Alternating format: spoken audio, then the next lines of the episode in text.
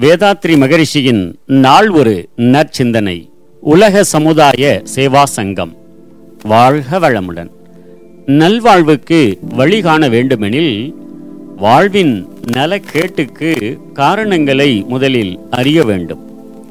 பழக்கத்தால் செயலும் கருத்தும் உருவாகி அவற்றுக்கு அடிமையாகி வாழும் மக்களுக்கு விழிப்பூட்டி நல்வழிக்கு திருப்புவது ஒரு சில நாளில் ஒரு சில மனிதரால் முடிக்கக்கூடிய செயல் அன்று ஒரு மனிதன் மக்கள் வாழ்வின் நோய்களுக்கு மருந்து கண்டுபிடிக்கலாம்.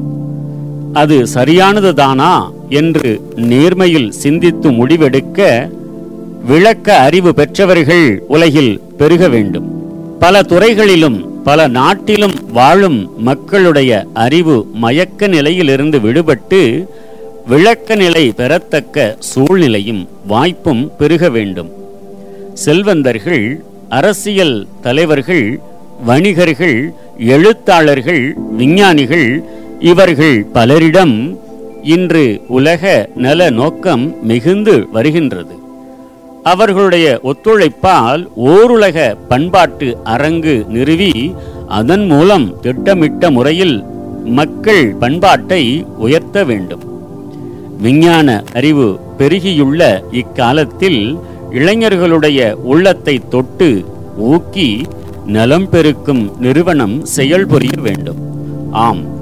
இதனை யார் தொடங்குவது? எப்படி மக்களை மயக்க நிலையிலிருந்து விளக்க நிலை வாழ்வுக்கு மாற்றுவது? மக்கள் நலம் பேசி பேசி மாண்டவர்கள் எண்ணிக்கை கொஞ்சமன்று. சீரிய திட்டங்களும் அவற்றால் விளைந்த பயன்களும் எடுத்து காட்ட முடியவில்லையே. மீண்டும் இச்சோர்வு மனப்பான்மையில் வினாக்கள் எழுகின்றன. உலக சமுதாய சேவா சங்கம் என்னும் நிறுவனமே தக்க பதிலாக இயங்குகின்றது. வாழ்க வளம் நம் கடமை அறவாழ்வின் நாட்டத்தே.